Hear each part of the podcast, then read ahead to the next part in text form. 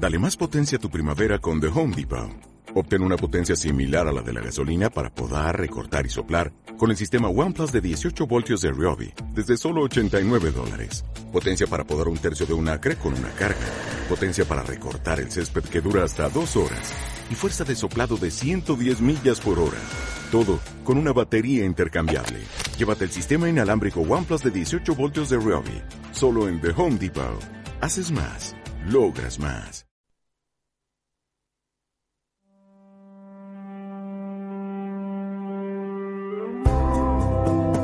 Crónicas a pie de calle con María Jesús Romero.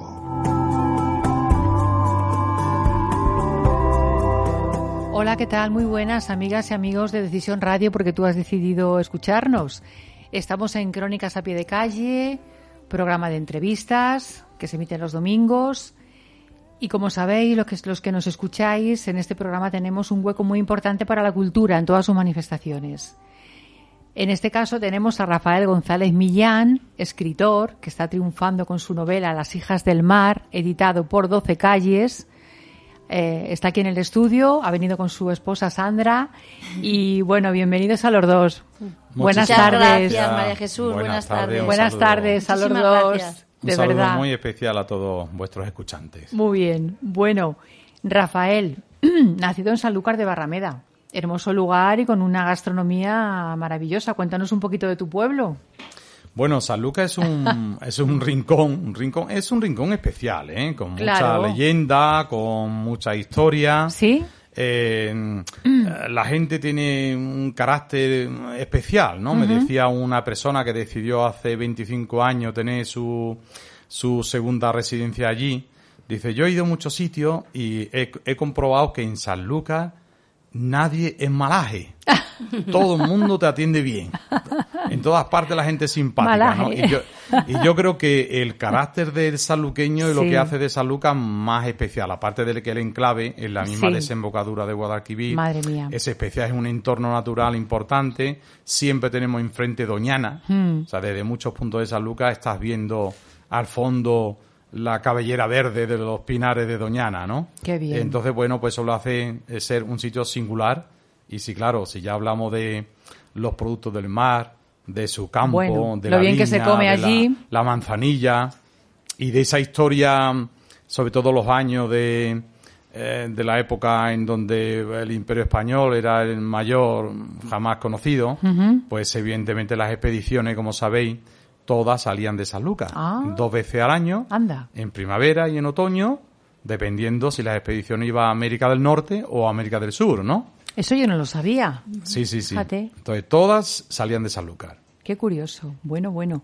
¿Cómo recuerdas tu infancia, Rafael? ¿Ya tenías vocación por la escritura, la lectura desde pequeñito? Pues yo recuerdo... hacías de pequeño? eh, mm, esto es como aquello de decir eh, una relación de amor-odio, ¿no? Sí. Algo así. Pues yo de, de niño, eh, cuando recuerdo aquellos años de infancia, me produce también un sentimiento dual, ¿no? Sí. Y contrapuesto. Por un lado, lo que todo niño puede sentir cuando juega, cuando se relaciona con sus amigos, cuando celebra cosas con su familia, cuando llega unas navidades, ¿no? Así, por momentos muy felices. Pero por otro lado, mm, bueno, como siempre decía mi madre, yo era un niño que me, eh, me concentraba mucho, me quedaba en silencio y Sí. pensaba mucho y veía las cosas alrededor y veía muchas cosas que a mí no me gustaban, ¿no? Ya. Eh, la realidad de España en aquellos momentos y en el sur eh, Sí. no, no era nada... eh, Nada bonito ni nada bonito. justo, ¿verdad? No, no. Y luego además es que te acuerdas de, eh, de imágenes, eh, de anécdotas de personas, de familias y, y son cosas que la verdad que menos mal que se han superado y que vivimos otros momentos, ¿no? Entonces pues, ya te digo que había un, hay un sentimiento ahí dual, pero, Sí. pero evidentemente yo me quedo, me quedo con las vivencias en una familia de ocho hermanos Eso, el séptimo de ocho hermanos. que es muy ¿eh? importante. Eh, me quedo con pues el, el amor de tus padres, ¿no? El Sí. cariño. Tu abuelo, ¿no? Em, que lo sacas en la novela, ¿no? El, o eso es, fabulado, lo que sacas en la novela. Eh, no, eso es fabulado, eso es fabulado. No, no, no. Hay, hay similitudes, hay, similitudes con el personaje principal, pero el tema del abuelo, ojalá, ¿eh? Porque mira, yo soy, yo soy precisamente de las personas que dicen que, que no he tenido esa experiencia con los abuelos tan bonitas como la gente suele tener, ¿no? Eh, yo realmente a la, de, los cuatro abuelos nada más que conocía a mi abuela paterna. Sí. Y la verdad que desde joven ella estaba mal de, de salud y no, yo no, no, no, no pude disfrutar de, de, los abuelos, la verdad. Ya, ya, ya, ya. Bueno, eh, os dedicabais a la viticultura, ¿no? Sí, ¿En tu familia? Sí, mi padre, además de trabajar para otros campos, eh, eh, teníamos nuestro campo propio. Eh, que eso permitía, pues dentro de la situación allí en Sanlúcar, de que la familia, pues, eh, había mucha escasez y había muchas dificultades, pero en mi casa, pues en gracias a nuestro campo, a nuestra viña, eh, podemos decir que se compensaba las cosas, ¿no? Y podíamos eh, no disfrutar de una vida holgada, pero mm, sin pasar, digamos, necesidades importantes. Eso está bien. Teníamos lo necesario para vivir y para vivir más o menos, digamos, a gusto, pero evidentemente sin capricho, ¿eh? Los caprichos de hoy en día. no lo sabía entonces. No, no, no, no. Además teníamos costumbre, lo típico de entonces, que la ropa de tus hermanos mayores pasaba a los pequeños y si había algo había que compartirlo y, lo, lo, típico, es decir, que dentro de la limitación de recursos, bueno, pues era esa cultura la que teníamos y, y, bueno, teníamos un hogar, un hogar que sobre todo había cariño. Muy, muy feliz, ¿no? Porque con ocho hermanos imagino que lo lo, pasabais bien, ¿no? Os divertíais mucho, los hermanos jugando y bueno. Yo mira, yo las épocas más felices que recuerdo de mi infancia y adolescencia es la Navidad. La Navidad. Qué, bonito cuando se mm. acercaba la Navidad que se empezaba desde mucho antes de, Nochebuena, claro, a principios, mejor de diciembre. Mm. Ahí los niños ya cogíamos, si no teníamos tambores, hacíamos tambores con una lata eh, cantamos, yo no sé lo que cantábamos, pero siempre cantábamos algo. Qué bien. Eh, íbamos por las casas, siempre nos daban un polvorón. Mm. Y luego en tu casa, y luego claro, si a lo largo del año, que en mi casa nunca se pasó necesidad de comida, nunca, nunca tuvimos. Sí. Eh, pero sí es verdad que llegaba la Navidad y claro, esa abundancia de dulce, o, ver, por ejemplo, un jamón entero, ese tipo de cosas, oye, se te queda grabado se te queda memoria. Grabado. Y era una época muy feliz, ¿no? Y encima luego nos sentábamos toda la familia a la mesa. Y además los hermanos mayores ya venían con sus novias y aparecía, yo qué sé, tíos, tías y, eran unos días tan, tan bonitos donde parece, parece que eh, el resto del año donde había, pues, eh, escasez o limitaciones, sin embargo, en la época de Navidad era todo abundancia, ¿no? Era todo abundancia y mucha alegría. Y lo recuerdo con mucho cariño, ¿eh? Qué bien, qué bien, qué bien. Bueno, a los 15 años perdiste la visión. Sí. Rafael, ¿qué, ¿cómo fue eso? ¿Qué, qué pasó? Pues mira, yo, mm, eh, mi madre tuvo un embarazo complicado conmigo. Ah. Eh, seguramente en aquellos tiempos no se identificaba las infecciones o problemas de embarazo como hoy, ¿no? Eh, luego lo supimos que evidentemente mi madre algún tipo de infección, algún problema en el embarazo tuvo, de manera que me afectaría a la vista, ¿no? Mm. Y yo nací eh, sin visión en el ojo izquierdo y en el ojo derecho tenía miopía. Ah. Que bueno, que no se dieron cuenta de todo esto hasta que yo mm, no tuve dos años. O sea, hasta los dos años nadie se daba cuenta. Eran otros tiempos. nadie se daba cuenta. Entonces, cuando ya el médico me diagnosticó y que le dijo a mi madre, dice, este niño no ve por los izquierdos y tiene miopía que hay que ponerle gafita, ¿no? Bueno, pues yo estuve con mi gafita, pues como cualquier niño, en el colegio, jugando y tal. Eh, no me gustaba la gafa, ¿eh? además las gafas en aquellos tiempos eran muy feas. no como ahora, ¿verdad? Tenían borde más gordo, no, no había los diseños de hoy en día, no, no tenía nada que ver. Y entonces, y encima en el colegio, aquello de gafita cuatro ojos, capitán de los piojos, ¿no? Sí. Eh, y, te quedaba de gafa hartito. Y, y cuando estaba en octavo de GB, empecé yo a notar así que veía como unas manchitas y bueno, pues fuimos al médico y no, no veían nada. Decía, bueno, esto será de la miopía, vamos a mandarle mm, vitamina. Pero aquello fue increciendo Y ya a final de, curso, mm, pues claro, decidieron llevarme a, a un oftalmólogo de fama en, el sur de España, concretamente en, Málaga. Sí. Fuimos desde San Lucas a Málaga. Y ya cuando me vio el médico dijo, esto, esto tiene un desprendimiento de retina enorme. O sea, la situación es muy complicada en estos momentos. Y bueno, pues a partir de ahí, pues todo el proceso médico de...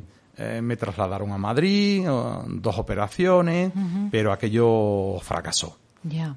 Fracasó, entonces tuve un tiempo en casa, evidentemente sin seguir estudiando. Sí. Eh, al año siguiente me, me afilié a la, a la 11. A la 11. Claro, yo lo que quería era seguir estudiando, como todos los demás niños, ¿no? Claro que sí. Pero evidentemente eh, el hecho de seguir estudiando y afiliarme a la 11 significaba que tenía que trasladarme a Madrid porque era el único centro donde se hacía el BUP de, de, entonces, el bachillerato. Sí, sí, sí, Y para acá que me vine de adolescente, pues, pues eso, con mi escasísima experiencia como persona ciega. Ya.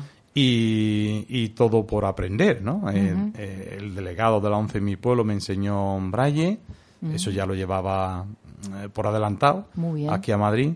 Y ya en Madrid pues hice el, bachillerato, la verdad que fue, bueno, pues, eh, eh, hombre, un internado ya a 650 kilómetros de tu casa, no era plato de buen gusto, sobre todo en los inicios, ¿no? Sí. Pero es lo que tocaba si tú querías progresar en la vida, ¿no?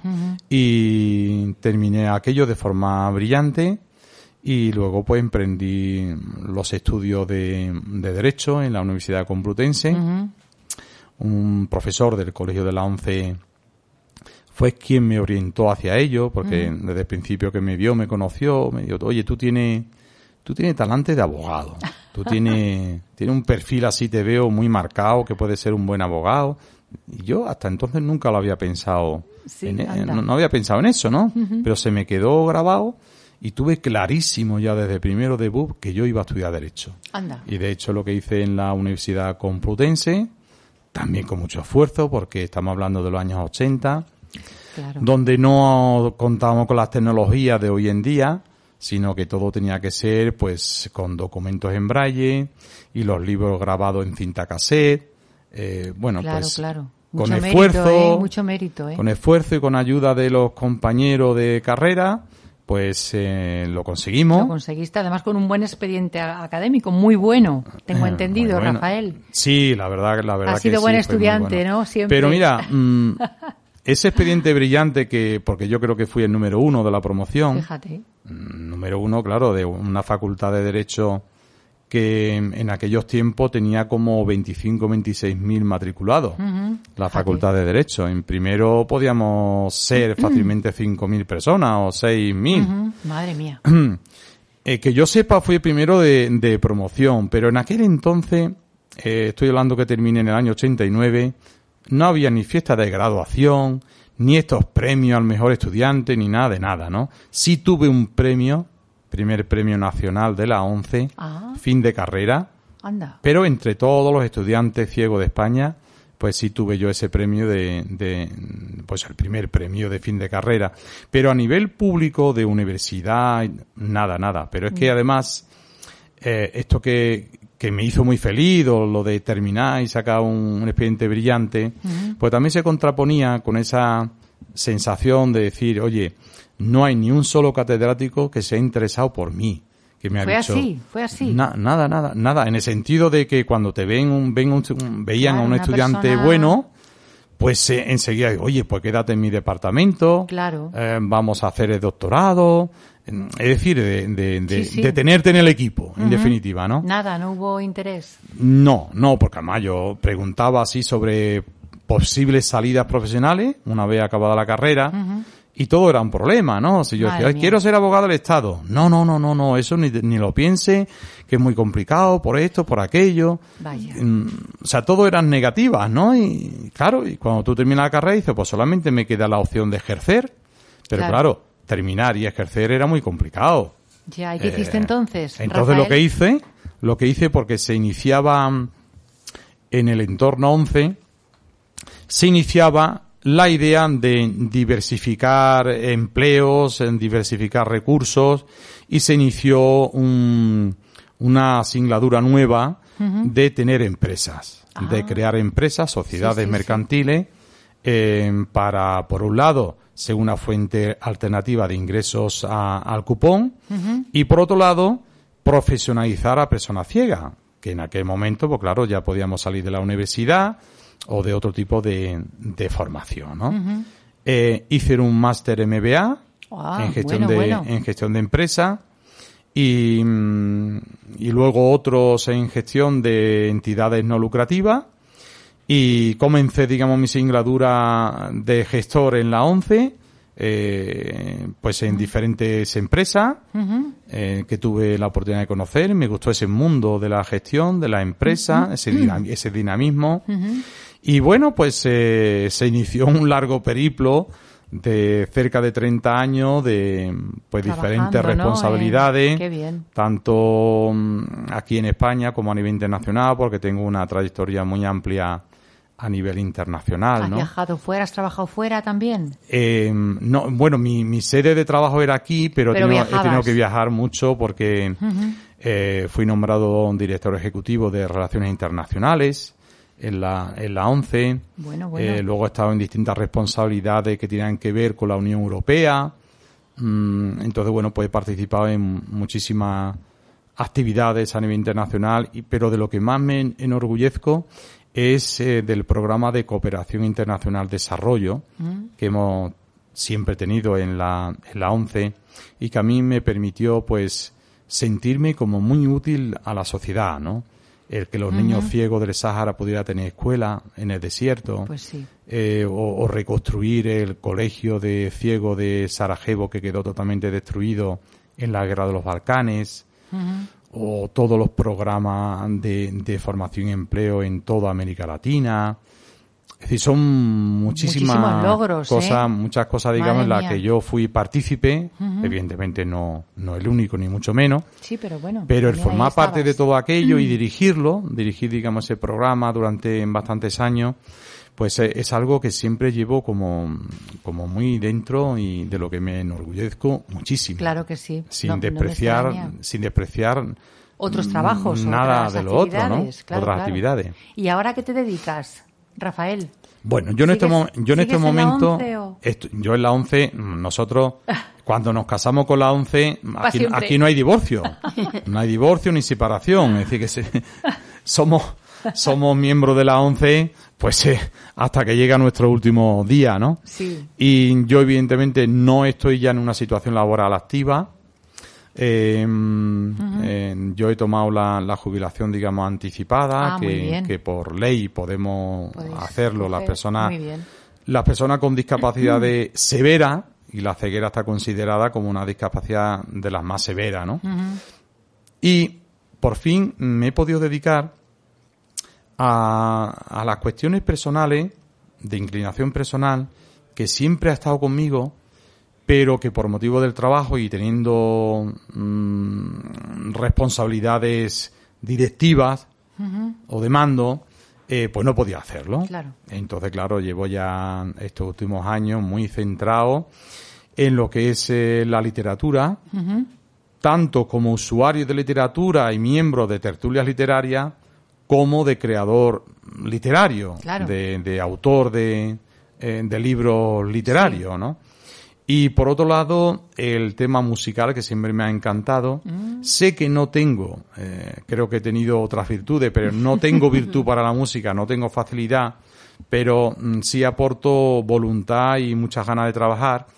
Y, y bueno, pues creamos en su momento la Asociación Cultural y Solidaria Alma Libre, Alma libre. que sobre todo se ha dedicado y se sigue dedicando a organizar galas musicales a favor de ONGs. Ah. O sea, seguimos apostando por lo que es la ayuda, por lo que es la solidaridad.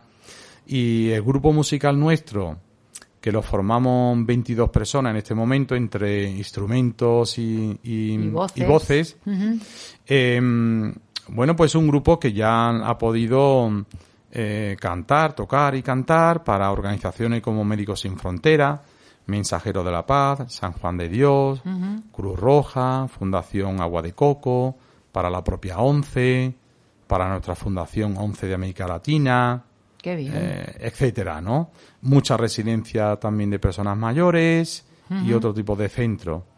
Y eh, concretamente el pasado día 22, sábado 22, estuvimos en Rascafría, a norte de Madrid. Sí.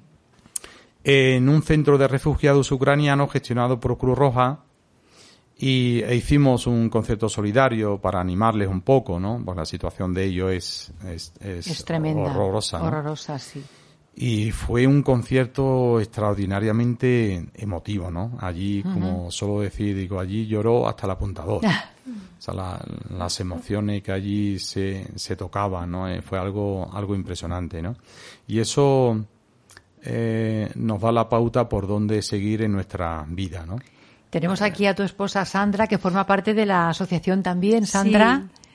¿Qué, eh, ¿Qué tal? ¿Qué tal? ¿Tú eres qué haces? ¿En la asociación bueno, cantas o...? En la asociación soy la tesorera, aunque... Aunque creo que tienes una, bonita voz. Muchas gracias, María Jesús. Pues eh, yo siempre he sido de letras, pero bueno, también he asumido la parte un poquito de administración de la asociación. Que hace falta, claro. sí, y lo llevo con alegría. Y después, pues me gusta muchísimo cantar y la labor solidaria de Alma Libre. Y en este caso, pues yo soy contraalto. Ah. Entonces, bueno, pues no sé, yo creo que eh, Alma Libre es como mi, como mi casa, como mi vida. Y, y, yo creo que hacemos una labor muy bonita y luego de hermandad entre nosotros también que hace que seamos como una familia. Eso es muy importante. Entonces, la verdad que disfrutamos muchísimo, María Jesús. ¿Qué tipo de música, perdón, qué tipo pues de música hacéis? Un poquito de todo. Vamos desde, desde música clásica, música clásica, canción romántica, canción extranjera, lírica. intentamos que sean atemporales. O sea, de esos temas que siempre canta, Rafael? Sí, Rafa canta muy bien. Sí, pues tiene buena voz también, ¿eh? Aunque él diga que no mucho, pero sí, sí. sí. ella canta mejor, ¿eh? Tiene, mejor memoria musical. Aquí lo que pasa, Mercedes, que las malas lenguas pueden decir, dice, claro, em, este matrimonio, Rafa, el presidente de la asociación, y su mujer Sandra, la tesorera, entre los dos lo Ahí no. menudo con pinche. No, para nada. Sois buena gente, intentamos, se Intentamos que todo se, se asuma de forma unánime y compartiendo las decisiones. Fenomenal. Bueno, eh, luego ahora vamos a hablar un poquito de tu faceta como escritor, porque ya llevas tiempo, ¿no? Dedicándote al tema de la escritura. Has estado como coautor en en Los sentidos del alma, diálogo entre la poesía, la pintura y la música. Eh, luego también en el libro de relatos cortos y llamaron a la puerta, la novela coral Tormenta, luego El chico pájaro y otros cuentos. Eso, bueno, ese ya es tuyo, ¿verdad? Los dos eran colaboraciones. Eh, Son coautorías, algunos de ellos coautorías. el, primero es un poemario que lleva también eh, eh, cuadros. Mm. Se intentó que fuera eh, un diálogo entre la pintura, la poesía y la música, y además hecho por personas ciegas, ¿no? Por lo cual, bueno, cada uno pues, aportaba, digamos, esa parte artística, ¿no? Sí. Y eh, luego mm, los, otros libros de relato, novela, eh, fueron apuestas de coautoría con diversos, digamos, autores. Y en el 19 el, el libro de relatos cortos el Chico Pájaro y otros cuentos fue íntegramente mío. Sí, ahí no había colaboraciones de, de otras plumas. Y, y, este año 2022, que ha sido publicada la, la novela Las hijas del mar. Bueno, bueno, editada por 12 calles, ya va por la segunda edición. Aquí tengo yo tu libro con esta foto tan bonita. ¿Esta foto cómo la, habéis elegido? Esa foto, eh, mira, yo, vamos, yo siempre suelo decir eh, que si yo mm, continúo en esto de la escritura, en buena medida también se debe al apoyo que me presta Sandra, mi mujer, ¿no? tu esposa. En, primero porque, porque evidentemente es la primera que lee lo que yo escribo. Eso es. Claro, y si a mí no me suena bien leído por ella, mm, yo no cierro ningún escrito. O sea, sea un relato, un cuento, una novela, lo que sea, no, no cierro hasta que no me suene bien eh, cuando ella lo lee. Y luego hay trabajos como, por ejemplo, el de elegir portada, ¿no? Eso. Que, claro, una editorial te puede sugerir muchas cosas y tal, pero a mí me gusta, digamos, que hasta ahora, que mis libros em, que todos los detalles tengan una, impronta personal mía, ¿no? Y entonces en, esta portada, pues claro, con Sandra, digo, a mí me gustaría que fuera un acantilado, pero claro, ¿cómo encontramos un acantilado? Y pues nada, buscando mucho en internet, banco de fotos, etcétera, y, claro, pues ella es la que finalmente tiene que decidir cuál es la foto más acertada según los criterios que yo tengo en la cabeza. Pues muy buena elección, ¿eh, Sandra? es preciosa. Me pareció así como... Muy sugerente. Como enigmática, ¿no? la, imagen del acantilado un poco brumoso. Sí, sí, sí, sí. Y bueno, pues te, te hace te deja así reflexionar. te entran ganas de, empezar, a, leer el libro. El, libro anterior, El chico pájaro y otros cuentos, que se ve una barca volcada en la arena. Eh, yo esa imagen la tenía en la cabeza. Lo que había que encontrar es eso en una playa y la de vuelta que pudimos dar para encontrar en una playa una barca así como yo quería, ¿no? Y que Sandra hiciera la foto y que se leera bien. Y, bueno, pues también quedó reflejada mm. en ese libro que también es una imagen eh, muy simbólica de lo que tiene dentro el libro, ¿no? De todo lo que guarda. Y aquí también, claro, el acantilado, además de los protagonistas personas, el acantilado es un protagonista que está en la novela todo el tiempo. muy importante. Bueno, eh, sugerente título, Las hijas del mar. El, título también es una elección, ¿no? Eh, es importante, ¿no? El título que se le pone a una novela. Sí, sí, porque mm, para construir la novela, la, trama, eh, yo quería partir de, una leyenda de marineros. Y mm, ahora mismo no recuerdo cómo se me vino a la mente, eh, pues la idea de encontrarse, digamos, una niña en, en la playa, ¿no? Ah. Sé, que, sé, que hay muchos libros en donde, pues en las playas pueden aparecer personas muertas, eh, objetos eh, extrañísimos, puede aparecer de todo, ¿no? Em, y aquí yo quería darle... la em, sirena también. La sirena, la sirena también de esto, ¿no? Y, y, yo lo que quería que apareciera, digamos, aquí era una, una niña viva. Una niña pero además en una especie de cofre, ¿no? En un, o un, baulito, en, algo así, ¿no? Eh, que fuera como el principio del todo, ¿no? El principio de todas las cosas que luego iba a, ocurrir. Y entonces, bueno, pues construir, digo, ¿qué leyenda? ¿Cómo puedo construir esta leyenda? Y a, y a partir de construir la leyenda, que viene a ser que, mm, claro, hay muchos marineros que se ahogan en el mar, desgraciadamente. Pues y eso nunca vamos a poder evitarlo, siempre que haya marinero y siempre que haya un mar que a veces se enfada, ¿no? Claro. Entonces eh, me inventé la idea de que el, mar, o la mar, como dicen los marineros, eh, después de tragarse a, muchos de ellos, devuelve una vida, mm. como compensación, ¿no? Devuelve una vida. Y esa vida la devuelve en forma de niña. Anda. en forma de niña. Yo también querido jugar ahí con la feminidad, ¿no? Hacer un tributo a, la feminidad. Y, la devuelve en forma de niña, pero claro, devuelve una vida, pero esa vida está, por decirlo así, condicionada, ¿no? ¿Y cuál es esa condición? De que esa niña no puede vivir el amor de hombre. Mm. No puede vivirlo porque en el momento que lo, que lo viva, eh, pues tiene que volver al mar. Es un poco la, idea, la leyenda que, está ahí en toda la trama de la, Además, claro, tiene que ser así, porque si no la trama no podría desarrollarse de la manera que se desarrolla con los personajes, ¿no? Claro, claro. Pues Rafael, vamos a hacer una paradita y vamos a poner eh, esa salve que tú has elegido, ¿eh? Luego comentamos. Muy bien. Venga, gracias. Hasta ahora.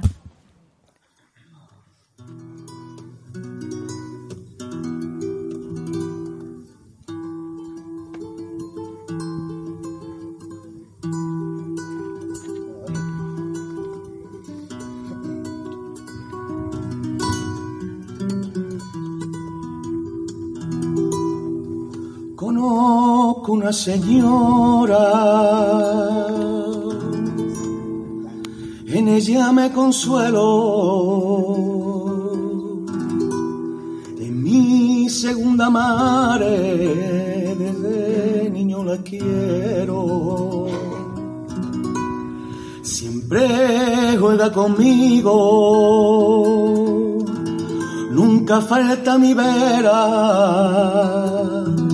y además de ser guapa, también es marinera. Carmen, ay, ay, Carmen, qué bonita eres, Carmen, ay, ay, Carmen, eres reina de los mares, Carmen, ay, ay, Carmen, me la bien marinero, subida hasta el cielo, cuidarla por Dios. Carmen, ay, ay, Carmen, luz de la bahía, Carmen, ay, ay, Carmen, cuídame de y día, Carmen, ay, ay, Carmen, me la bien marinero, subirla hasta el cielo, cuidarla por Dios nunca olvide, excusa bien señora, por donde vaya, será tú mi patrona, Virgen del Carmen, estrella que me guía. Si no te tengo, sin ti no sé qué haría.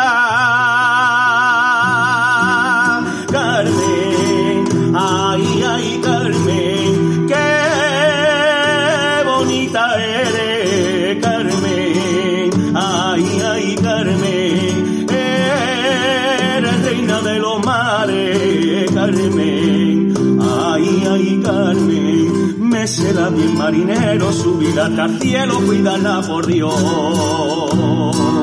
Carmen, ay, ay, Carmen, luz de la bahía, Carmen, ay, ay, Carmen, cuídame de noche Carmen, ay, ay, Carmen, me será bien marinero, subir hasta el cielo, cuidarla por Dios.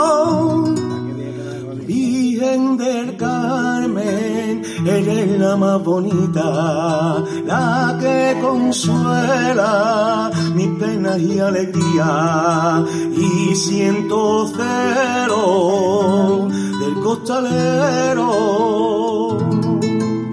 que te mece en su hombro y te elevan hasta el cielo.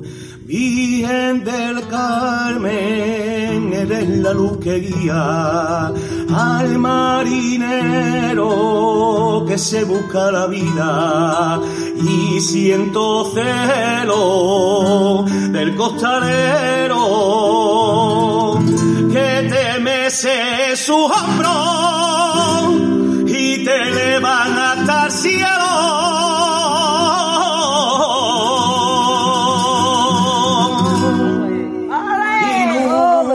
olvidaré aquella salve nuestra que de niño te canté.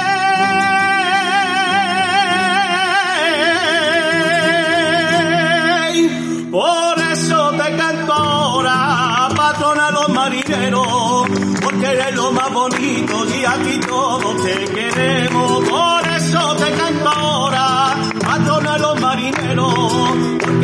Más bonito y aquí todos te queremos. Por eso te canto ahora, patrona los marineros, porque eres lo más bonito y aquí todos te queremos.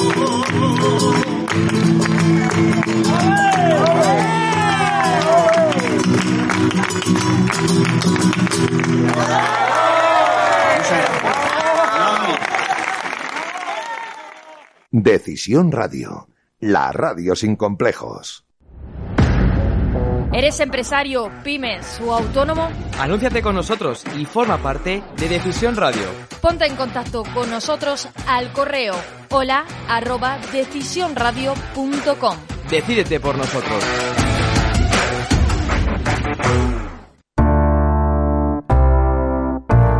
¿Cansados de que se empañen las gafas? Gafas Policía tiene la solución. Fabricamos lentes GP Pro con tecnología antibao ideales para llevar con la mascarilla y que no se te empañen, disponibles en modelos exclusivos para Guardia Civil, Policía Nacional, Policía Local, Legión y también con nuestra propia marca Gafas Policía. Además, somos los primeros en fabricar gafas personalizadas con la uniformidad de cada cuerpo y sobre todo cumplimos con todas las calidades. Además dispondremos de autorización oficial para el uso de la marca Guardia Civil. Aptas para todos los públicos, puedes comprarlas aunque no seas policía o militar. Entra ya en gafaspolicia.com y descubre todos nuestros modelos. ¿Quieres hacer despegar tu negocio? Nosotros sabemos cómo hacerte llegar a lo más alto. Confía en PZT, agencia líder en España en marketing, comunicación y posicionamiento en Internet, porque tú ya has decidido. pzt.es.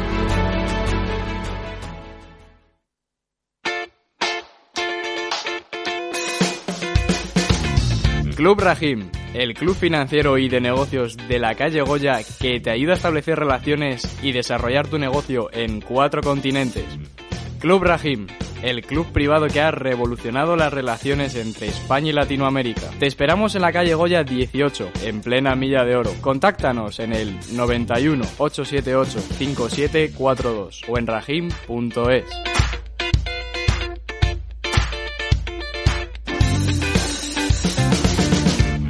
Escúchanos en Madrid en el 102.1.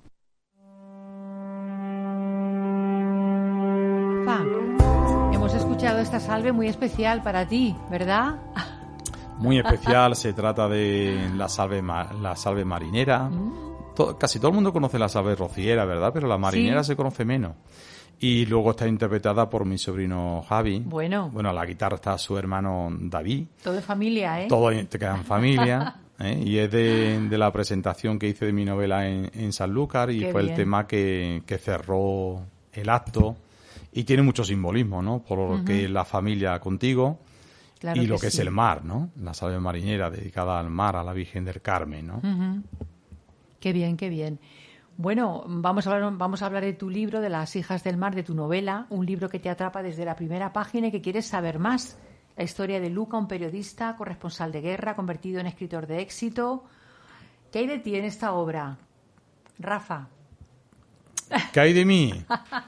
Pues el otro día un- una, una amiga me comentaba, dice, mira, he estado eh, el otro día en reunión con tal persona, dice, y, y claro, y ambas, como te conocemos de hace mucho tiempo, veíamos que, que hay muchas cosas del protagonista que se parecen a ti. Mm.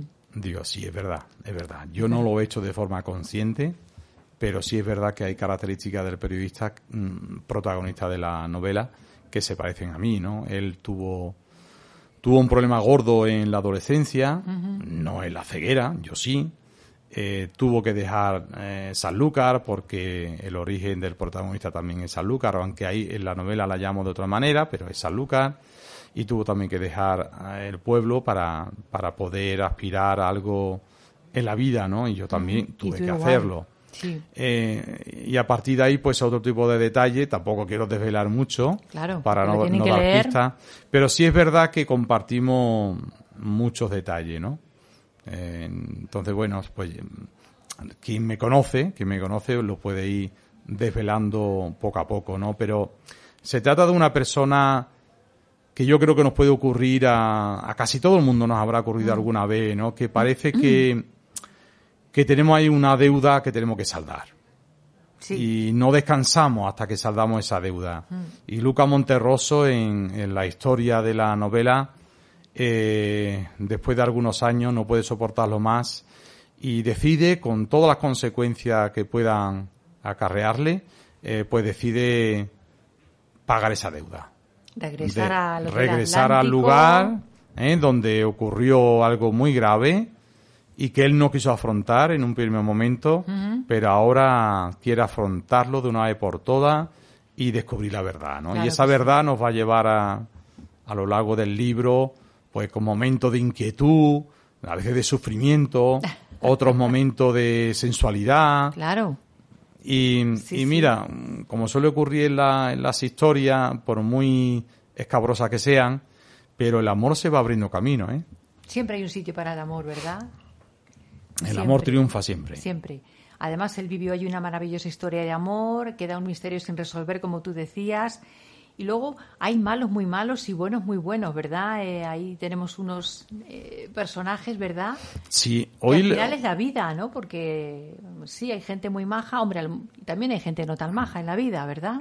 Eh, yo le comentaba a una compañera periodista hoy, eh, Mm. hablando por teléfono con ella, eh, que si de algo me siento orgulloso de esta novela es el haber creado unos personajes que yo creo que tienen mucha entidad. Sí, Eh, mucha cada- personalidad. mucha personalidad, Total, mucho sí, peso. Sí, sí, sí. Y mm, de los que es fácil enamorarse, Mm.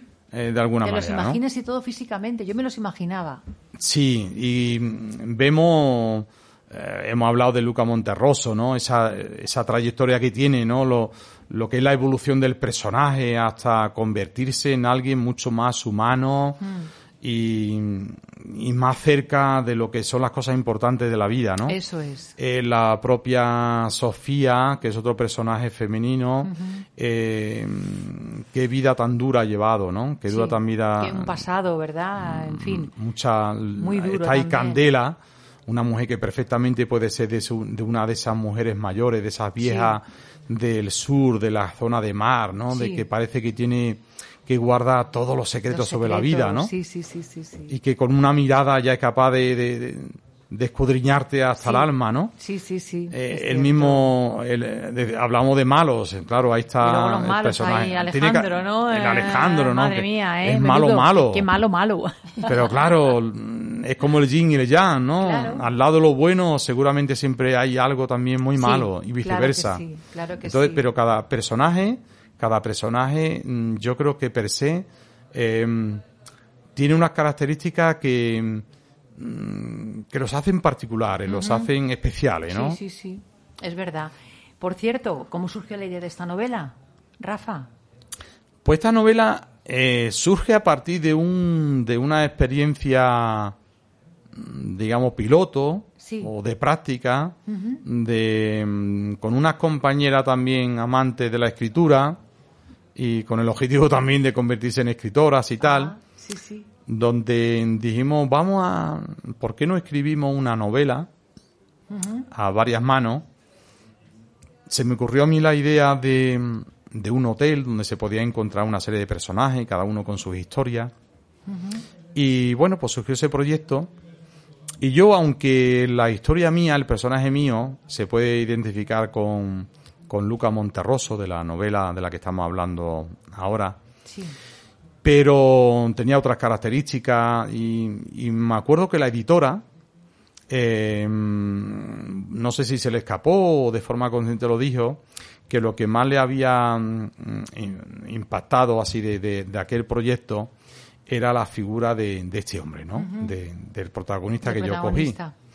A partir de ahí me puse a pensar y digo, yo creo que sería bueno darle como más vida a un personaje igual o, o parecido, ¿no? Y a raíz de, de aquello que fue pues una, una, una experiencia bonita con otras personas y tal, Ujú. pues construir, digamos, la, la trama de la novela actual, ¿no? Actual. Cogiendo ese protagonista, Qué pero en- enriqueciéndolo Sí, sí. con esos otros protagonistas, eh, situándolo como su origen en el sur, en el mismo pueblo mío. Y luego el norte Eh, también. Pero luego que, tu- que, que, que se desarrolle, digamos, en el norte de España, donde tal vez la bruma es más intensa, Eso, con esos paisajes ahí. con esos paisajes ahí. más abruptos, ¿no? Sí, sí, sí. Para darle como más entidad a la historia que allí ocurre, ¿no? Y fue surgiendo todo eso, primero a nivel mental, eh, luego evidentemente pues ya lo va poniendo tú a nivel de posibles capítulos Claro. y, y construye la, la trama, desarrolla la trama hasta cerrarlo. Que madre mía, para cerrar una novela. Sí, sí. Es tiene- muy, es muy complicado. María Jesús.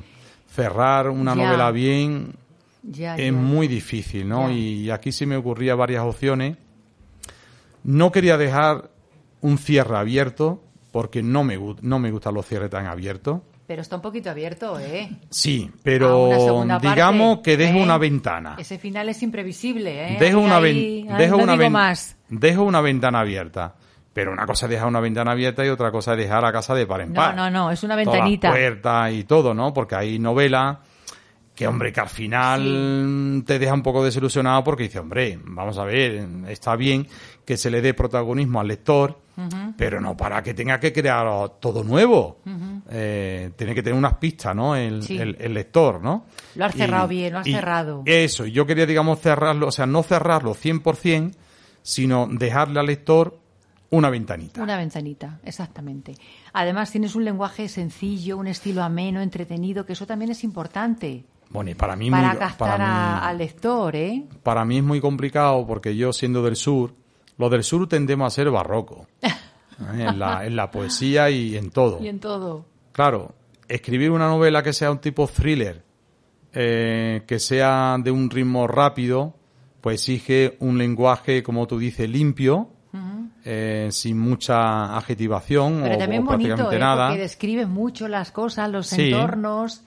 O sea Sí, que sí, un toquecín barroco también tiene que está muy bien. Sí, sí, sí, en lo, ¿Eh? que, en lo que es las descripciones para situar ahí la escena, Sí, sí, en eso sí. es verdad, pero mm, a pesar de esas recreaciones paisajísticas, eh, mm, tenía que darle un ritmo rápido. Claro, no, no, no, se podía que, no se podía quedar en ningún momento la trama ahí parada, atascada, ¿no? Exactamente. Y eso, eh, desde el punto de vista de técnica literaria, pues también es, es complicado. ¿eh? A, mí Sí, me, sí, sí. a mí me ha costado, me he tenido que esforzar mucho para darle ese ritmo rápido, porque hoy en día, donde vemos que parece que la moda es libro de mil páginas o más de mil páginas, eh, al que más y al que menos, eh, pues nos ocurre que nos quedamos en un momento dado y dice, bueno, pero ¿y esto qué? ¿Y cuándo va a avanzar esto? Sí. Eh, me están, no sé, dando demasiadas palabras, pero Sí. no. eh, y, a, y a- y a veces que, que buenas historias decaen por ese. Por Ese esa afán, intención, ese ese afán de, de- de, venga, meter de páginas y de- páginas. Sí, porque desde el punto de vista de estoy de marketing, acuerdo contigo. el punto de vista de marketing parece que vende más un libro de mil páginas que uno de 200 o 300 páginas. Bueno. Eh, y yo creo que eso es un error. Es un error. Los lectores quieren eh, vidilla, vi- quieren eh, historias entretenidas, amenas y tampoco Sí. muy largas. Tampoco hay. Como y yo me he encontrado con sorpresas sobre esta novela de personas que nunca han leído o prácticamente Y que no han con leído esto se han enganchado. y, y- y se han enganchado co- con este libro. El que me diga una persona, oye, yo es el primer libro que leo casi en toda mi vida, Qué bien. pues eh, a mí me, me llena de, de- de orgullo, ¿no? Claro, Eh, no me Es extraña. mi objetivo. Yo, Claro. yo no tengo Mercedes, esto, María Jesús, perdón. Yo no tengo, no tengo ninguna intención mercantilista en, en lo que Ya. yo escribo, ninguna. Mi intención es compartir con la familia, con los amigos, con los lectores que puedan Que eh, adquirir la obra, lectores, claro. compartir, digamos, todo eso con la, con la gente y. y, y evidentemente ese tipo de reacciones es lo que más me llena. Claro que sí. Tu novela se puede conseguir en cualquier librería, en la Casa del Libro, en la FINAC, Amazon, en la, edición, en la editorial 12 Calles, que quede Sí. claro aquí, ¿verdad? Sí, hay, mm, como suele ocurrir, y sobre todo como se trata de, de una editorial pequeña, 12 calles, en comparación a las grandes, ¿no? Eh, aparte de en su página web, que se puede evidentemente adquirir su- es. sus títulos, eh, hay luego librería a pie de calle que suelen tener tu novela, Sí, y pero, si la, pero en la mayoría de los casos, eh, lo que tiene la librería es que tienen expuestos los libros de más éxito Sí. de los superventa, ¿no? Y el resto de los libros es lo típico, lo los consultas en el ordenador y te lo encarga, Ya ¿no? está, claro. Y luego hay otras pla- plataformas como todos tus libros, eh, donde te dice, tú pones el, el título del libro que quieres y te indica ya cuál es la librería más cercana a tu domicilio donde puedes adquirir ese libro, ¿no? Eh, es muy útil, la Claro verdad. que sí. Lo dedicas a Sandra, tu amada y leal compañera. Eh, Sí, Uy, sí. que me voy a poner Ajá. roja. Bueno, yo creo que se lo merecía, ¿no? Porque decía que, que yo no podía afrontar la creación literaria eh, sin ella, sin estar a Mm. mi lado, porque mm, lo que me suena bien en su voz cuando lo lee, considero mm, que lo puedo cerrar. Qué bien. Y la novela, evidentemente, pues ha requerido que capítulo tras capítulo lo ha leído ella en alto, yo lo escucho y cuando a mí me suena ya bien del todo, entonces Lo cierro. cierras. A la siguiente. Muy bien. Y luego, y luego la labor última de tener que revisar todo, la Claro, ortografía, lo, ha- que, lo has revisado tú, Sandra. que siempre se pasa algo, ¿eh? Siempre, se pasa, siempre hasta- hay algo que corregir, Hasta ¿verdad? los mejores escritores siempre Tiene alguna cosa se le pasa, en ¿no? sus libros. Es un libro, sí. Es y, pero bueno, que yo creo que No, hago evidentemente, más que nadie, pues se ha, mere- se ha merecido que el libro pues se lo dedique a. Ya no me va a ella, dedicar ¿no? más, ¿eh? María Jesús. Seguro que sí, seguro que sí. Pero estoy encantada. Bueno, ¿qué proyectos tienes? Tiene ahora mismo de difundirlo, ¿no? Presentarlo en más sitios. Bueno, vamos a darle un poco más de recorrido Claro. a, a este libro. He tenido la presentación en Sanlúcar, una en la 11 en Madrid. Eso es. Eh, y ahora de futuro mm, vamos a darle un poquito de difusión, pues a través también de, bueno, gracias a vosotros, los medios de comunicación, Claro. que ayudáis en este cometido. Y luego también salí un poco de Madrid, eh, para que no solamente sea el sur, Andalucía y Madrid, sino que, bueno, pues pueda llegar a, a Cataluña, a, Claro. hombre, que decide el norte de España, Asturias, la zona esa donde se desarrolla Anda, la trama, claro, ¿no? Claro, Yo creo que la gente tiene, además cuando tú llevas una obra a, a los sitios, eh, la gente como que toma más conciencia de esa obra, de Pues sí. es una mayor cercanía y, Sí. y porque claro, si se queda aquí tal como está ahora, sin ninguna difusión in situ, eh, pues pierde entidad, Total, obras pierden entidad. Totalmente de acuerdo contigo. Entonces, bueno, de momento escribir, te vas a dedicar a difundirla, ¿no? Y ya está. Luego ya ahora se verá. promoción, De momento, promoción, y luego luego tengo proyectos en mente. eh, tengo proyectos de, mm, de volver a la poesía, que fue mi origen. Eh, sí, sí. Te cuento una anécdota, María Jesús. Yo cuando perdí la visión, claro, no podía escribir. Claro. Estaba en casa, no sabía ni siquiera braille. Pero por otro lado, yo, mm, como era muy enamoradizo, eh,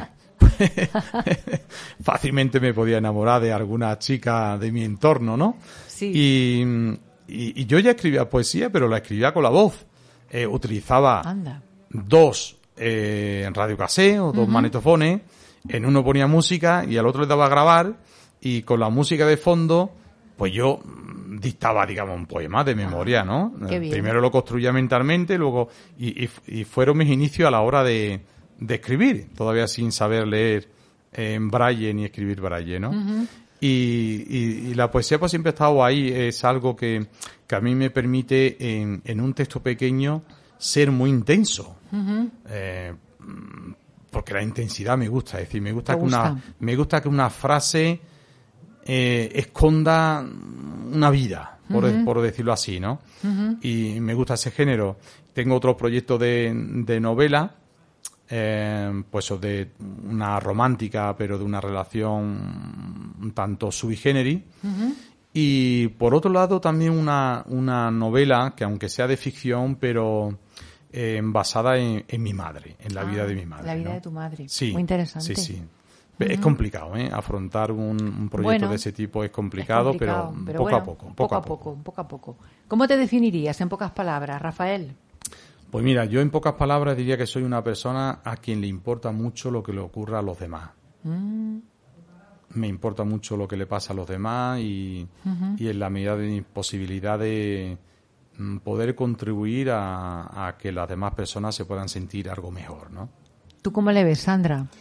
Sí, la verdad es que es una persona, Rafa, generosa, generosa en toda la extensión en- de la palabra. Ajá. Le gusta estar cerca de la gente, que la gente se sienta a gusto. Nosotros, la verdad es que sí que sí que hay que decirlo que somos hospitalarios, nos encanta que venga la gente a casa y el sentir cerca a su familia, que la familia se sienta a gusto, los amigos y si puede echar una mano a cualquier persona, ahí está, ahí está Rafael. Luego tiene mucho sentido del humor. También. Pero, pero San- Sandra me gana en eso de la, de la persona, ¿eh? de la cercanía. Y, Bueno. Porque ella es incapaz de hacer daño a- absolutamente a nadie y es huye de todo tipo de conflicto y Bueno, pero eso es la personalidad de cada uno, no es que sea ninguna, ¿sabes? Sí. yo por mi deform- a mejor por deformación profesional, pero entiendo que el conflicto también es consu- consustancial al ser humano y el conflicto no podemos hacerlo desaparecer, está ahí. Sí. Y a veces uno tiene que tomar decisiones para que ese conflicto pase a la historia, ¿no? Eh, puede parecer que a lo mejor uno es duro en un momento dado, pero no, no, no se hace por, por querer herir a nadie, No, es porque sino porque hacerlo. los conflictos hay que superarlos. Claro, sí, sí, sí. Eh, bueno, eh, ¿qué estás leyendo ahora, Rafael? En estos, en estos, momentos, en, estos momentos, en estos momentos, nada. Nada. me pilla, sí, me pilla en un momento que no he leído en, he leído en, en verano algunas obras de, pues, en verano me gusta tener. Por, por eh, eh, ¿Cómo lees? ¿Por braille o, no? Escuchándolo. Yo le, leo básicamente en audio. En audio. Tenemos una biblioteca digital en la 11 enorme, la más importante del mundo en lo que se refiere a biblioteca de ciegos, de personas ciegas. Qué bien. Y muy cómodo porque podemos simplemente con un móvil descargar cualquier libro de la biblioteca central. Qué bien. Y, la verdad que es muy útil y, es de las maneras que habitualmente leo, digamos, de, de oída. Sí. El braille lo utilizo como un soporte de algo de apoyo eh, cuando a lo mejor necesita tener unas notas a mano o, cosas así, ¿no? O, si tiene que leer un poema, eh, pero lo que son lecturas largas, eh, el, braille no suelo utilizarlo, utilizo más el audio, ¿no? Muy bien. Bueno, hemos llegado al final. Nos, nos avisa nuestro querido técnico que tenemos que acabar. Bueno, Rafael González Millán, acuérdense, queridos oyentes, de comprar y leer esta novela, Las hijas del mar, que va a dar mucho que hablar. Muchísimas gracias, Rafael. Muchísimas gracias. Y Sandra. Muchísimas gracias a ti, María Jesús. Un placer. De verdad, encantada, ¿eh? Que vaya todo muy bien. Siempre Igualmente. que queráis, eh, aquí nos tenéis. Gracias. Hasta Chao. Adiós, adiós.